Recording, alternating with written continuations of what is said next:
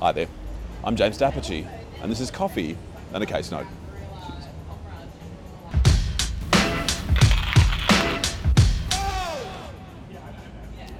So, team, today, uh, corporate oppression and I need a massage. We are dealing with a corporation and we're dealing with two natural persons. And at the commencement of the facts today, one of those natural persons is the sole shareholder and director of the corporation. And what is said is that these two natural persons enter into an agreement whereby they will fund the purchase of a massage business. And the purchase once purchased, I should say, the owner and operator of the massage business will become the company. After the purchase, we will then have our two natural persons as directors of the company, and we will have our two natural persons as shareholders of the company.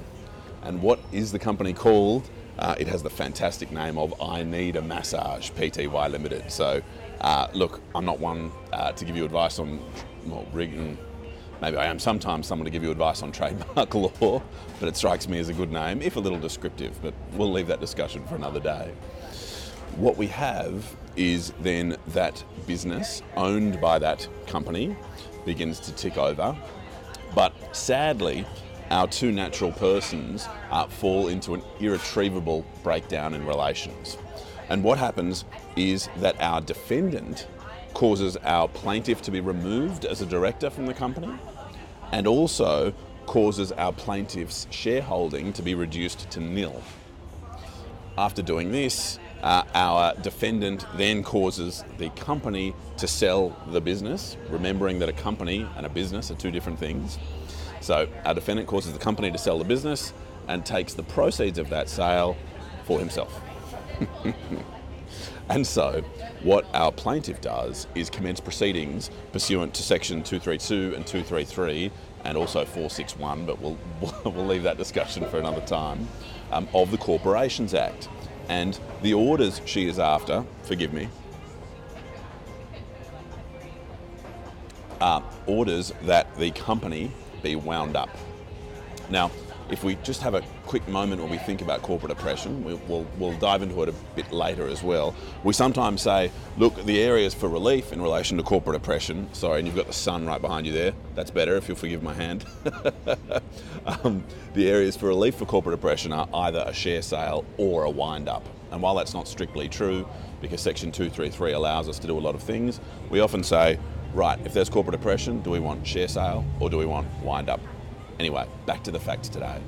What our plaintiff says is that uh, by removing me as director and by reducing my shareholding to zero, you acted in a manner that was commercially unfair. And what the court essentially says is, yeah, tick, that's right. Section 232, unfairness test, that is passed successfully. Well done. Whoever gave me advice about setting up a video with natural light behind it. I'm going to need a gloss on that advice. Anyway, let's press on. And having proved the Section 232 commercial unfairness, we now turn our attention to whether the court will exercise its discretion to order Section 233 relief. And the short point is, it does. The court says, right, well, because the plaintiff's shareholding was reduced to nil, the plaintiff is not a shareholder, uh, meaning that a share sale wouldn't be of much value because she's got nothing to sell, our plaintiff.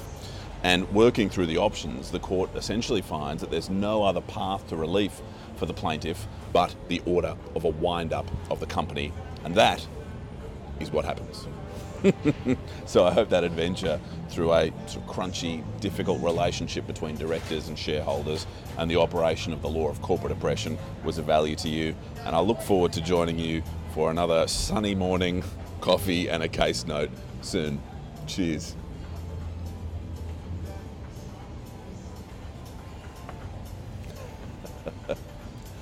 so I consider myself very open to advice. I've got advice on microphones and on tripods and phones and how to film these things.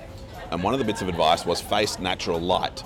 And you have over your shoulder there the morning sun, and it's making life interesting. So uh, that means I'm open to further advice about dealing with morning sun uh, and that sort of thing. Uh, but hopefully, I can bring you a bit of value this week with a discussion about corporate oppression, Section 232 and Section 233 of the Corporations Act, and here a really difficult situation where a defendant reduced a plaintiff's shareholding to zero and removed the plaintiff as director, and the plaintiff succeeded in getting the company wound up as a result. Anyway, I'll link it for you, and I hope you have a nice sunny day, but that you manage the sun better than I have. Cheers.